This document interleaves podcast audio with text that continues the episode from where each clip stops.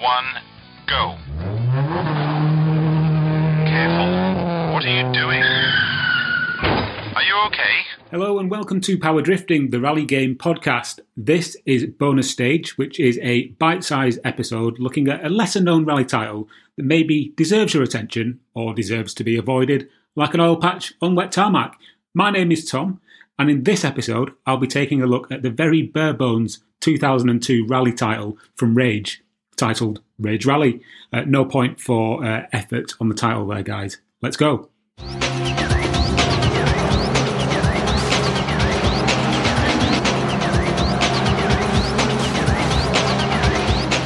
So, Rage Rally then. This game was released in 2002 for the PC, although Wikipedia will tell you that it was released in 2000. The best evidence I can find is it was released in 2002, uh, February 2002, in fact, and a product, as the name suggests, of the now defunct Rage Games. I think Rage Games, as a software house, could probably generate uh, an episode just on its own, just from some of the games that they um, they created. Uh, they began life in 1992 uh, and based up in Liverpool. I say up because I'm based uh, down south. Yes, I am from the north, but I'm in the south in exile. But yeah, they, they started in 1992, and uh, some of the games in their back catalogue are quite well known, to be honest. Um, you've got things like Striker, the football game, the Power Drive series for the Mega Drive, PC, uh, Amiga, Jaguar, etc. Revolution X, that uh, infamous light gun game. Striker 96, uh, FIFA Soccer as well for the uh, for the SNES. A Dark Light Conflict, that was a game I played on the uh, Sega Saturn. I just love to torture myself with those um, net curtain transparency effects. Jonah Lomu Rugby, the infamous Doom port to the Sega Saturn, and then moving on to things like um, UEFA Striker on the Dreamcast and Incoming also on the Dreamcast and PC.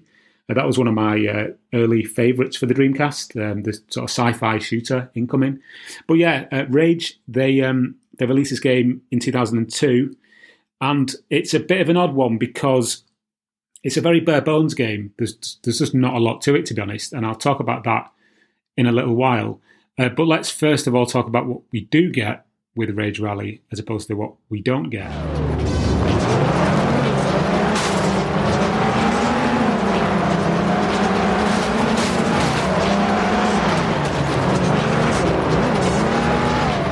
So I think it's worth mentioning here that I've, I've downloaded this game from a, uh, an abandonware site, uh, so I don't actually own the disc. But what you do get, or what you would have gotten on the disc, is very, very thin on the ground. So basically, all you get is two cars, which are not real vehicles. You, they're called the Rage Phantom four-wheel drive 300 bhp. Uh, that's the uh, the blue one that looks a little bit like the uh, Colin McRae Subaru Impreza. And then you've got the uh, the Rage Typhoon four wheel drive 270 bhp, which is a, a, red and white vehicle, which looks like something from um, Multi Racing Championship on the N64. I have to get a reference into that game in every episode just because uh, it's one of my guilty pleasures. But yeah, you only get two vehicles out the um, at the start of the game, which is a little bit stingy in my opinion. You also get four tracks, again, very stingy, but I mean, at this period in time, games of this ilk were very kind of again thin on the ground with stuff to do. Um, so you get four tracks, and they've got weird names, and they are Goldstone, Quarry, Dyson, and Luger. And what Dyson and Luger really kind of reference, I, I have no idea other than you know somebody doing the hoovering, holding a World War II handgun. Bit odd. On top of that, you only get two gameplay modes. Well, three if you count one that isn't really a gameplay mode, but I'll tell you tell you that in a sec. So you get arcade mode, which is you know, as you would imagine, you go through, you select which car you want to control, then you go and choose which of the four tracks you want to race on, and then you have a five lap race against three drones. That's it. There's nothing else. There's no championship. There's no uh, way of like accumulating points over a season or anything like that, or doing uh, repairs to your car because there's no damage in this game.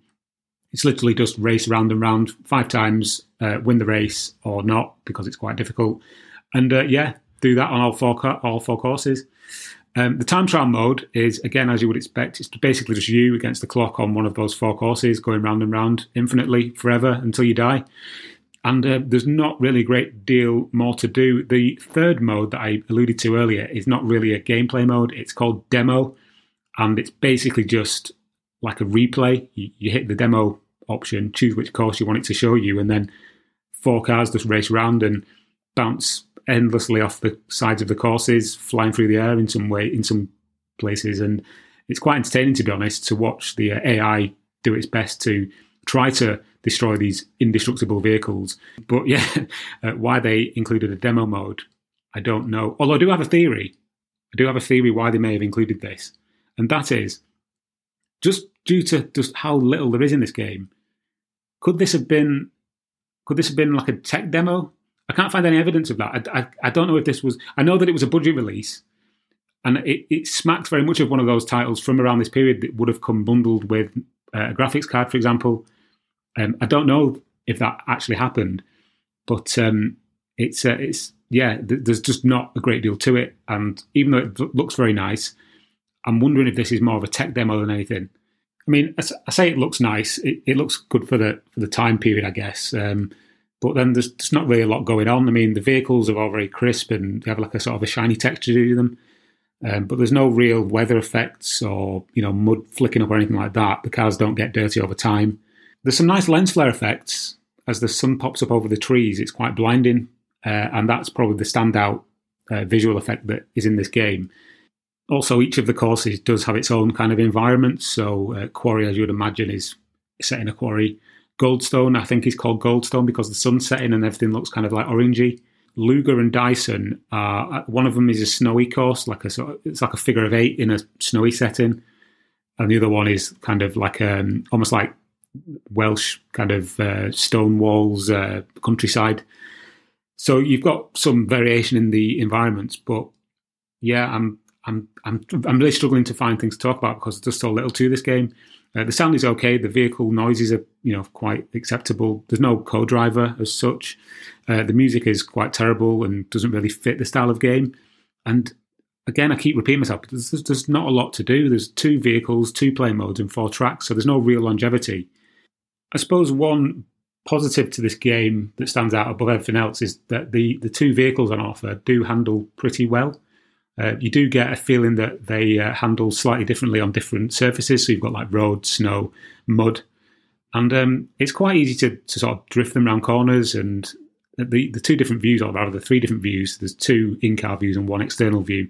They're all perfectly usable. Um, it's just very unremarkable.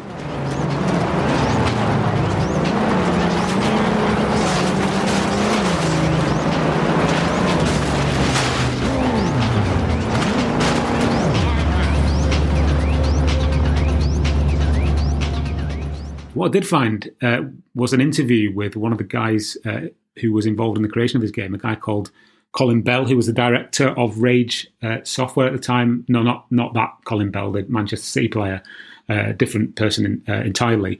Um, but in an interview with IGN from 2000, he explained that the game would feature up to 10 vehicles, which it doesn't, and incorporate player garages, uh, which it doesn't, and online clubs and leaderboards, again, which it doesn't.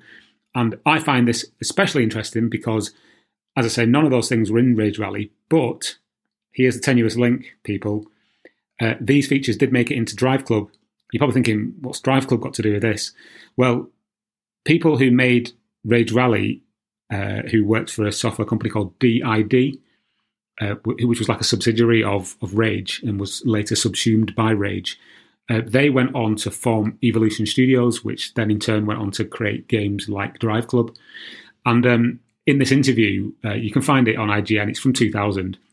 He, Colin Bell, he does explain some of the stuff, which does sound a lot like features that were then put into Drive Club. You know, 14 years later.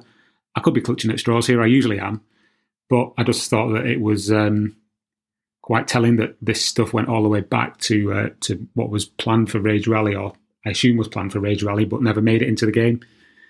So yeah, that is Rage Rally. This is a very short episode because it's a very short game. There's not a lot to it, uh, but it's an interesting glimpse into the past, and it's worth a play if you can find it. It's on abandonware.com, I think it is. My Abandonware. You can find it on there. Download it. You can play it on Windows 10 fairly easily. Um, so yeah, if you've got a spare 10 minutes, it's worth giving it a go just to see what a very basic budget rally release from 2002 looks like. We have got a full length a look at V Rally 4 coming up in the near future. That'll be with myself and my regular co driver, Mike. Uh, but until then, uh, if you'd like to give us a follow, find us on Twitter at Power Drifting Pod. Uh, you can find us uh, on the internet at uh, www.powerdriftingpodcast.com um, and on all of your favourite podcatchers. Uh, please do give us a rating or a like if you if you want to. Or you can also find us on YouTube as well. I know that some people like to uh, put YouTube videos on while they're doing other stuff, so you can find our um, episodes on there now as well. Uh, and until next time, goodbye.